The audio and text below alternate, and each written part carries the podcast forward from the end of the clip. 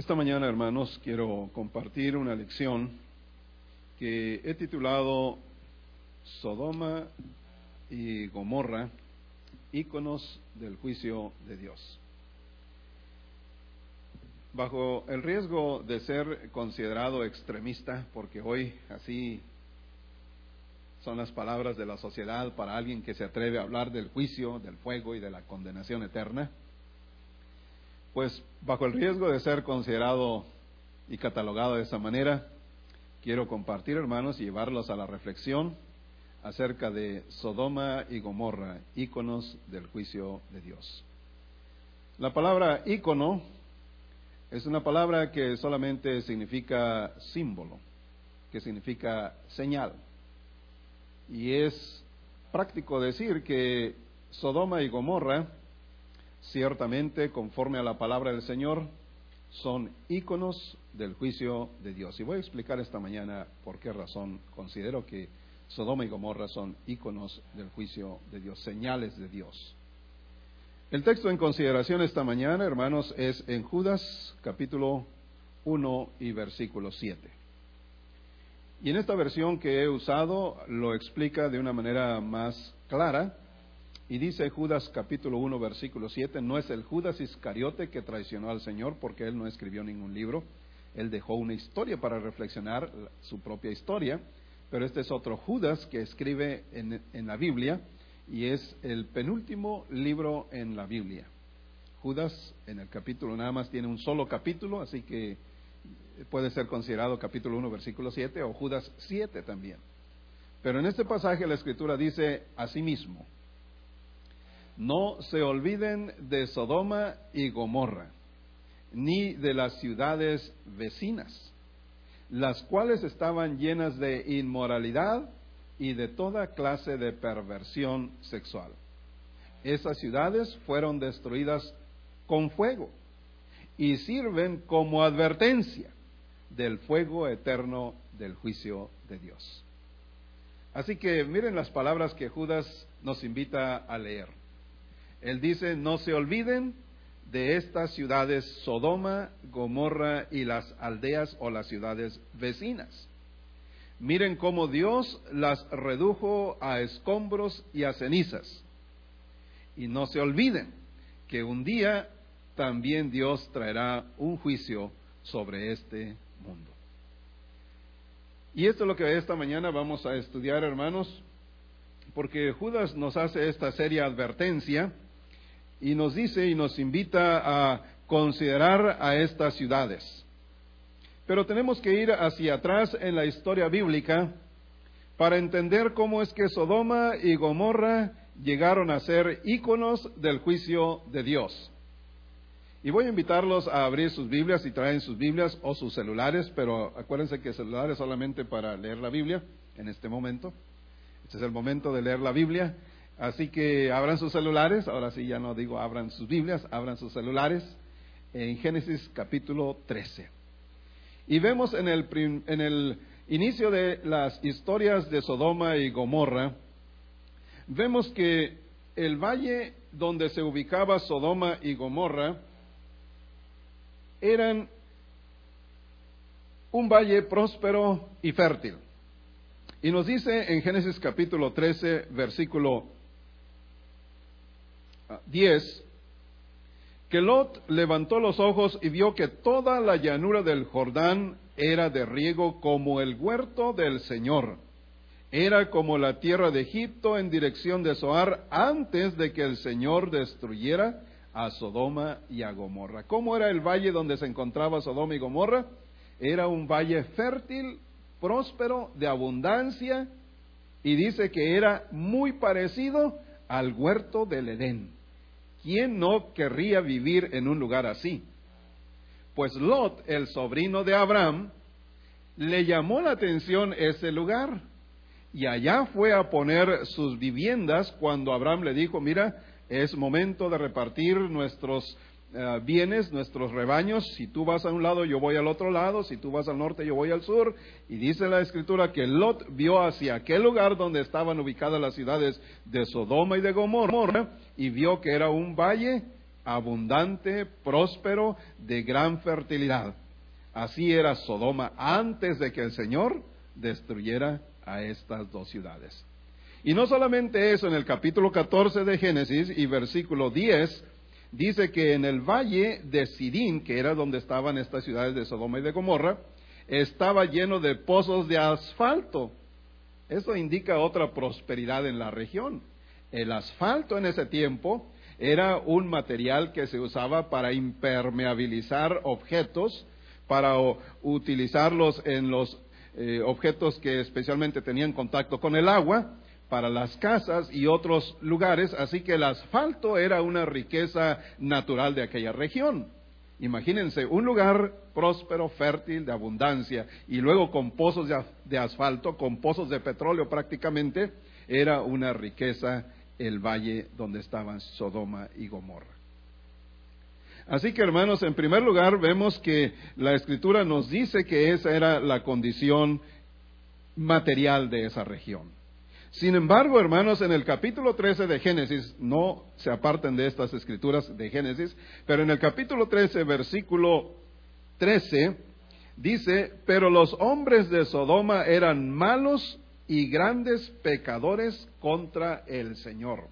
Ya comenzamos, hermanos, a notar que la condición próspera de ese lugar, de Sodoma y Gomorra y todo ese valle, era una motivación para atraer gente, pero a la vez que atraía gente, personas para vivir en ese lugar, también la maldad va aumentando. Cuando un pueblo es pequeño, no hay mucho, bueno, aunque las novelas dicen otra cosa, pequeño o un pueblo pequeño, infierno grande, pero en realidad, cuando un pueblo es pequeño, todavía se puede dormir con las puertas abiertas de la casa, pero cuando la ciudad va creciendo, la maldad va aumentando.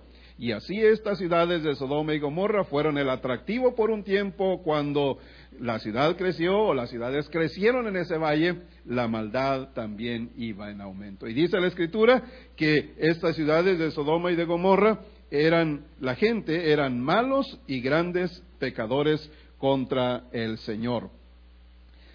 Muchos de nosotros, hermanos, pensamos que las maldades de Sodoma y de Gomorra solamente tenían que ver con la cuestión de la inmoralidad sexual.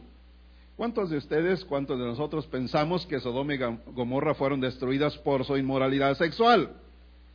Bueno, quizás en el capítulo 19, versículo 5, sea la razón por qué muchos piensan que Sodoma y Gomorra, íconos del juicio de Dios, fueron destruidos por causa de su inmoralidad sexual. Miren, capítulo 19, versículo 5, nos dice, ¿verdad?, que ciertos visitantes llegaron para, valga la referencia aquí, para visitar a Lot, y cuando llegaron a esta ciudad de Sodoma y de Gomorra, los habitantes de ese pueblo dice que fueron a la casa de Lot y llamaron a Lot y le dijeron, ¿dónde están los varones que vinieron a tu casa esta noche? Sácalos, pues queremos tener relaciones con ellos relaciones sexuales con ellos. Eso es, dice en otra versión, pero eso es lo que ellos querían tener.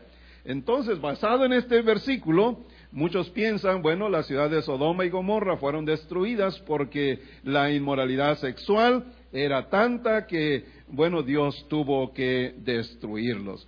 Sin embargo, hermanos, cuando leemos, sin perder aquí Génesis capítulo 19, vamos al libro de Ezequiel.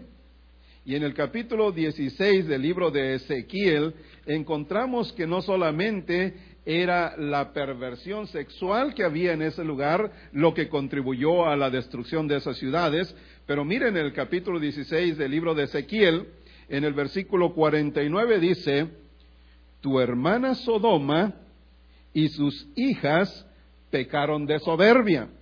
Era tanto el pan que tenían y tanto el tiempo que les sobraba que no se ocuparon de dar fuerzas a los pobres y a los menesterosos.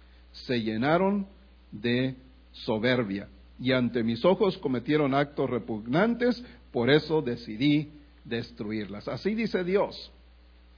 Quiere decir que las ciudades de Sodoma y de Gomorra no fueron destruidas solamente por su perversión sexual, las inmoralidades sexuales que hoy nosotros también hemos oído en las noticias y conocemos. Las ciudades de Sodoma y de Gomorra fueron destruidas por la soberbia en primer lugar, la altanería, la arrogancia, porque tenían abundancia de pan. Imagínense el confort y la comodidad de tener abundancia de pan. Pero no solamente eso, sino por la ociosidad. Dice, Ezequiel que ellos tenían tiempo de sobra, eran ricos, era gente que tenía prosperidad, la misma prosperidad les daba ociosidad, tiempo de ocio. Y la ociosidad es la madre de todos los vicios. Cuando una mente está desocupada, no tiene en qué eh, cosas en qué pensar positivas, la mente está lista para toda clase de vicios. Y así era Sodoma y Gomorra, y no solamente eso, dice Ezequiel capítulo 16, que Sodoma y Gomorra fueron destruidas porque había también la indiferencia hacia los pobres, hacia los necesitados. Así que, si alguien piensa que Sodoma y Gomorra fueron destruidas solamente por la inmoralidad sexual, Ezequiel nos aclara que no fue solamente la inmoralidad sexual, sino todos aquellos otros pecados como la soberbia, la indiferencia, como la ociosidad y como el conformismo. Es más, ahí mismo en el libro de Ezequiel capítulo 16 y versículo 46, 47 y 48, dice que los pecados de Jerusalén eran todavía peores que los que Sodoma había practicado. Si ustedes leen y ustedes hacen esa anotación, verán que el profeta Ezequiel en el capítulo 16, versículo 47, 48 y 49, dice que los pecados de Jerusalén eran peores que los que Sodoma y Gomorra habían cometido. Así que eso queda claro en nuestra mente, o deja claro en nuestra mente, que Sodoma y Gomorra, aunque son íconos del juicio de Dios, no significa que fueron destruidos solamente por las inmoralidades sexuales que ellos estaban cometiendo. Vamos eh, tomando el punto, hermanos. Vamos siguiendo porque son íconos del juicio de Dios. Fue la maldad a tal extremo en este lugar que Dios decidió terminar con estas ciudades. Pero el punto que permitió la destrucción de estas dos ciudades, hermanos, fue el hecho de que no había justos en esas ciudades. Esa fue la razón principal, según lo relata Génesis capítulo 18. Si ustedes van a Génesis capítulo 18, hermanos, me acompañan en esta lectura, se acordarán que Abraham intercedió por Sodoma cuando Dios le dijo que las iba a destruir. Así que Abraham se tomó la iniciativa de orar y de interceder para que Dios no destruyera estas ciudades. Y ustedes se acuerdan que Abraham dijo, si hubiera 50 justos, ¿las destruirás? Y dijo Dios, pues si encontrare 50, no voy a destruir estas ciudades. Y dijo Abraham, ¿qué tal si de los 50 faltan 5? Dijo el Señor, por 45 justos que yo encuentre, no, las, no voy a destruir estas ciudades. Y la cuenta y el negocio fue bajando al regateo hasta que, ¿qué pasó al último? hasta que dijo, bueno, ¿qué tal si hay diez justos nada más? Y en el versículo 32 dice eso, dice, pero Abraham volvió a decir, espero que mi Señor no se enoje si hablo una vez más, pero tal vez se encuentren solo diez. Y el Señor respondió, aún por esos diez no la destruiré. La causa de la destrucción de Sodoma y Gomorra y las ciudades vecinas, que eran en total cinco ciudades, fue porque no encontró justos. No había justos que intercedieran por él. Era más fácil sacar a Lot y a sus esposas y a sus dos hijas que permitir que siguiera existiendo esas ciudades. Pero la, la, fíjense hasta dónde la misericordia de Dios se extendió, se estiró la misericordia de Dios hasta permitir que si hubiera diez justos en esas ciudades, que eran cinco ciudades en ese valle de Sidim, Dios no destruiría esas ciudades. Quiere decir entonces que la razón por qué Dios destruyó esas ciudades fue porque no había justos no por el excesivo pecado, aun si hubiera excesivo pecado en las ciudades de Sodoma y de Gomorra, y las maldades habían aumentado a, tal extremo, diez justos en esas ciudades harían una gran diferencia. ¿Se dan cuenta cómo está la operación matemática espiritualmente hablando? Si hubiera diez justos ahí, el Señor no habría destruido esas ciudades porque esos diez justos estuvieran intercediendo constantemente, orando por esas ciudades para que Dios enviara más y más hombres justos a esa ciudad. Pero no había justos. Es la razón principal por qué Dios destruyó a esas ciudades. Así que si alguien piensa que fue por las inmoralidades sexuales, bueno, Ezequiel ya nos aclaró que los pecados de Jerusalén eran peores que los pecados que se estaban haciendo en Sodoma y en Gomorra. Otro punto interesante, hermanos.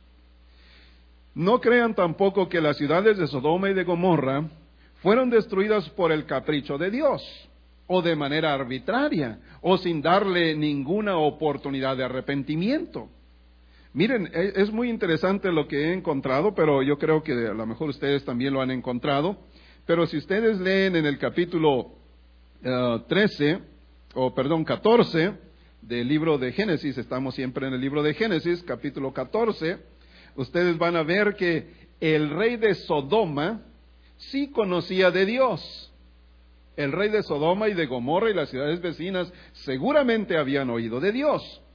En el capítulo 14, versículo 17 dice, Cuando volvía de derrotar a Kedorlaomer y a los reyes que estaban con él, el rey de Sodoma salió a recibir al valle de Sabe, que es el valle del rey. Es una historia, pero es muy interesante lo que se encuentra aquí. Entonces Melquisedec, que era rey de Salem y sacerdote del Dios Altísimo, sacó pan y vino y lo bendijo así. Bendito seas Abraham del Dios Altísimo, creador de los cielos y de la tierra. Y bendito sea el Dios Altísimo que puso en tus manos tus enemigos y le dio a Abraham los diezmos de todo. Entonces el rey de Sodoma le dijo a Abraham, dame las personas y quédate con los bienes. Pero Abraham le respondió al rey de Sodoma, he levantado mi mano al Señor, Dios Altísimo, creador de los cielos y de la tierra, para jurar que no tomaré nada de lo que es tuyo, ni siquiera un hilo ni una correa de calzado, para que no digas yo enriquecí a Abraham. Lo que quiere decir aquí hermanos, que el rey de Sodoma y de Gomorra, antes de que fueran destruidos, conocía de Dios, conocía de Melquisedec, conoció y vio a Abraham como Dios o como Abraham o adoraba a Dios, como entregaba los diezmos, como Abraham vivía en obediencia a Dios, el rey de Sodoma lo había visto. Y Melquisedec, que vivía en esas regiones, había, habían oído de él. Así que muy seguramente, muy seguramente los reyes de Sodoma y Gomorra y las regiones circunvecinas habían oído del Dios Altísimo. Habían oído del llamado de Dios de vivir una vida de justicia, pero ellos decidieron seguir en su camino de maldad. Dios no destruyó estas ciudades a su capricho, por arbitrariedad o de manera inmisericordia, inmisericordia. Dios les había, habría dado la oportunidad. También es muy importante señalar, pues, que la misericordia de Dios los cubría a ellos. Si ellos hubieran cambiado su actitud como cambió la ciudad de Nínive, otra historia de la Biblia, vemos cómo Dios detuvo su sentencia de destrucción cuando ellos cambiaron su vida. Pero finalmente, notamos que las ciudades de Sodoma y de Gomorra terminaron convertido en cenizas. Capítulo 19 nuevamente, versículo 27, 28 y 29 del libro de Génesis, nos dice otra vez que a la mañana siguiente Abraham se levantó y fue al lugar donde había estado hablando con el Señor y cuando miró hacia Sodoma y Gomorra y hacia toda la tierra de aquella llanura, vio que de la tierra subía humo como el humo de un horno, cuando Dios destruyó las ciudades de la llanura y asoló las ciudades donde Lot vivía. Todos estos pasajes, hermanos, nos enseñan la historia de Sodoma y de Gomorra. Íconos del juicio de Dios que quedaron como señal, como símbolo de un juicio de Dios sobre ciudades que perseveraron en el pecado en la rebeldía y en actos que son abominables o que fueron abominables en su, momento ante Dios. Pero también, hermanos, eh, hemos de señalar que estas ciudades, estas ciudades que quedaron como símbolo para nosotros, dice Judas capítulo 1, versículo 7, no se olviden, no se olviden que Dios está presente desde la antigüedad, está presente en el presente, está presente en todo tiempo para ver lo que cada sociedad, cada momento está haciendo. Estas ciudades que fueron destruidas, que sufrieron la consecuencia de sus pecados, han sido tema de una gran investigación. Ha habido personas, geólogos, antropólogos, arqueólogos, historiadores, eruditos de la Biblia y toda una serie de personajes importantes de la literatura, del conocimiento de las diversas ciencias, y todos se han reunido para investigar si la historia de Sodoma y Gomorra fue un hecho verdadero o fue un mito o un cuento que a alguien se le ocurrió escribir. Pero todos estos hombres estudiosos de las diferentes ramas de la ciencia han llegado a la conclusión de que la historia es una historia verdadera, que no pueden explicar cómo es que fuego del cielo cayó y destruyó esas ciudades para convertirlas en ceniza, es algo que todavía está en el aire. Pero de que es un hecho que sucedió, es un hecho que así pasó como la escritura lo enseña. Hay lugares geográficos donde uno puede ir, ver, hay fotografías en Internet donde uno puede ver, hay información abundante acerca de este suceso y todo señala que fue un acto que ocurrió. Algo en el cual Dios intervino para dejarnos un ícono, un símbolo, una señal para los que vivimos en este tiempo. Cuatro cosas nada más quiero mencionar acerca de lo que esta historia nos enseña. La primera lección que podemos aprender, hermanos, porque déjenme decirles, bueno, déjenme presentarles este otro slide que tengo aquí. Pero el siguiente slide, hermanos, creo que me equivoqué. En el siguiente slide podemos ver que nosotros vivimos en una Sodoma y Gomorra de nuestro tiempo, porque ese es un punto muy importante, hermanos todas las generaciones que han existido sobre la tierra han visto su Sodoma y su Gomorra en cada generación. Los que vivieron en aquel tiempo vieron su Sodoma y Gomorra, ya con Abraham, Melquisedec y todos aquellos personajes. Los que vivieron en la época antes de Cristo, los que vivieron en la época después de Cristo, en la Edad Media, en la Edad Moderna y los que vivimos hoy, también vemos nuestras Sodomas y Gomorras de nuestro tiempo. Miren si no los pecados que hoy circulan en nuestra sociedad. Vemos una abundancia de pornografía, vemos una abundancia de homosexualidad, vemos en la sociedad la xenofobia, vemos el conformismo religioso, encontramos una gran indiferencia hacia Dios, la falta de respeto a la vida, encontramos el egoísmo y la falta de misericordia, son pecados que abundan en nuestros tiempos. Vivimos en una Sodoma y Gomorra de nuestros tiempos. La primera lección, hermanos, que encontramos es que tenemos que salir de esta Sodoma y Gomorra. Tenemos que aprender a vivir de manera diferente a como el mundo está viviendo. El mundo de hoy, hermanos, es un mundo muy parecido a los diferentes mundos, diferentes estilos de vida pecaminosos que ha habido a través de las diferentes generaciones. Pero el llamado de Dios, hermanos, el llamado de Dios es a salir de esta Sodoma y Gomorra que estamos viendo en estos tiempos.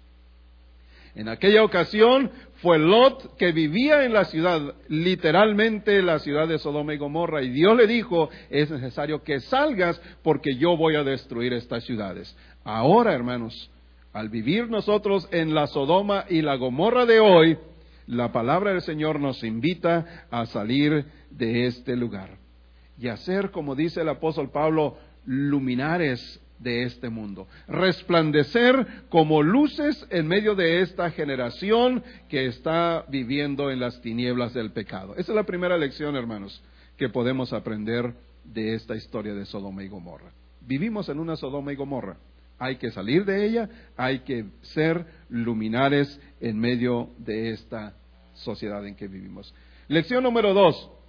Lección número dos es el hecho de pensar, hermanos, que cuando vemos la destrucción de un grupo de personas, cuando vemos la destrucción de una ciudad, ya sea por eventos accidentales, por atentados o por las fuerzas de la misma naturaleza, no pensemos, ¿verdad? Bueno, ellos eran pecadorzotes, por eso Dios les trajo ese castigo. Es cierto, por ejemplo, el tsunami que pasó allá en Bangladesh. Hace unos años atrás hubo un tsunami cuando el mar levantó sus olas a más de 100 pies de altura y grandes olas golpearon las islas eh, allá del norte de Filipinas o al este o al oeste de Filipinas y esta, esta área allí quedó destruida. más de 200 mil personas perdieron sus vidas ahí. Y muchos dijeron, es que allá son muy idólatras, por eso Dios los destruyó. Que un volcán en otro lugar, que un terremoto en otro lugar, las fuerzas de la naturaleza van a seguir eh, ejerciendo sus poderes sobre la naturaleza misma y sobre los hombres mismos. Pero cuando veamos que esas cosas ocurran, no pensemos, bueno, es que ellos sí eran pecadores. O como las personas que fallecieron o fueron asesinadas en este bar, ¿dónde fue? En Orlando, 50 personas, y que un hombre llegó y las acribilló allí a todos. Era una amargura en el corazón de esa persona. Era una amargura, un coraje que sentía, una manera de desquitar su amargura y su coraje. Pero no pensemos, es que ellos sí eran pecadores, por eso merecían. No pensemos así. Más bien digamos, en algún momento nos puede llegar también a nosotros. En algún momento podemos estar aquí y de repente no estar aquí. De repente un hombre entra y nosotros pensamos que viene a escuchar la palabra del Señor, pero viene armado viene con pistolas y viene eh, dispuesto a dispararle a todos los que estamos aquí, ¿qué vamos a hacer? Bueno, hay que estar preparado para, para eso. Hay que estar listo porque eh, no puede decir, es que todos eran pecadores, estos hermanos allí en Harlem, Church of Christ, todos eran pecadores, por eso necesitaban morir. No, porque yo creo que hay justos aquí hay hermanos, hijos de Dios, ¿verdad? Que están queriendo, que estamos queriendo hacer la voluntad del Señor. Y si alguien entra allí con una pistola y, dispara a todos, bueno, nos va a tocar, nos va a tocar. Pero no pensemos que los que mueren en un, estas personas que murieron esta semana ya en Francia, o los que murieron ahora en Turquía, 200, 300 personas, no es que porque eran más pecadores que otros, sencillamente nosotros tenemos que reflexionar y decir, cuando nos toque, debemos estar preparados. Para cuando nos llegue la hora, tenemos que estar listos para enfrentar lo que tenemos que enfrentar. Una tercera lección, hermanos, que quisiera compartir también con ustedes es el hecho que la palabra del Señor hoy nos advierte en 2 de Pedro capítulo 3, versículos 10 y 11 dice, pero el día del Señor vendrá y vendrá sin advertencia. Vendrá como un ladrón en la noche. En ese día los cielos desaparecerán en medio de un gran estruendo, y los elementos arderán y serán reducidos a cenizas. Desaparecerán la tierra y todo lo que en ella hay será quemado. Puesto que todo esto será deshecho, ustedes deben vivir una vida santa y dedicada a Dios. Esa es una tercera lección, hermanos, que yo quiero compartir con ustedes. Ya vivimos en la Sodoma y Gomorra de nuestro tiempo. Hay que salir de ella. No pensemos que si a alguien le toca morir, bueno, es porque era pecador. Tenemos que reflexionar de nuestra vida. Pero la tercera lección es esta, hermanos. Dios hoy ha dejado ese escrito para nosotros. Un día el juicio del Señor será no solamente sobre una ciudad, o dos, o tres, o cinco, será sobre toda la humanidad. Llegará el día como un ladrón en la noche. Usted no sabe cuándo un ladrón va a venir a robar a su casa. Si el hombre o el padre de familia supiera a qué horas el ladrón iba a venir, estaría preparado para recibirlo a golpes, o recibirlo, no sé, de otra manera. Pero el ladrón viene sin aviso, no porque, no porque Cristo sea un ladrón, pero es la ilustración que nos enseña a estar listos y preparados para cuando el Señor venga. ¿Qué, ¿Qué, sucederá, dice el apóstol Pedro, en ese día? Lo que nunca hemos visto va a pasar. Lo que nunca nuestros ojos, lo que nunca Hollywood ha logrado igualar, ese día, ese día del Señor será un día espantoso. Será un día como el profeta Amós lo anunció, como cuando el que huye de un oso y quiere escapar por su vida y se encuentra con un tigre. Como aquel que, habiéndose escapado del oso y habiendo escapado del tigre, va y apoya su, su mano en la pared para descansar. Y cuando apoya su mano en la pared, le muerde una serpiente. Así dice Amós que será ese día. Es un día que Pedro dice, cuando ustedes miren que esas cosas van a pasar, deben vivir una vida santa y dedicada a Dios. Entonces, la lección está ahí, hermanos. Sodoma y Gomorra son los íconos que Dios ha usado para mostrarnos que hay un juicio. Pero ahora nuestra Sodoma y Gomorra estamos viviendo en ella. Indiferencia a Dios, inmoralidades de todo tipo, pecado en abundancia, falta de amor, falta de misericordia. Esa es nuestra Sodoma de hoy. Hay que vivir alejados de ella. Hay que estar fuera de Sodoma y Gomorra. Hay que ser luces más bien para Sodoma y Gomorra, luminares para ellos, luminares para los que viven en esa Sodoma y Gomorra. Y estar preparados para cuando el día del Señor venga. Y por último, la cuarta lección, hermanos, Dios, Dios nos ha ofrecido un escape y una protección.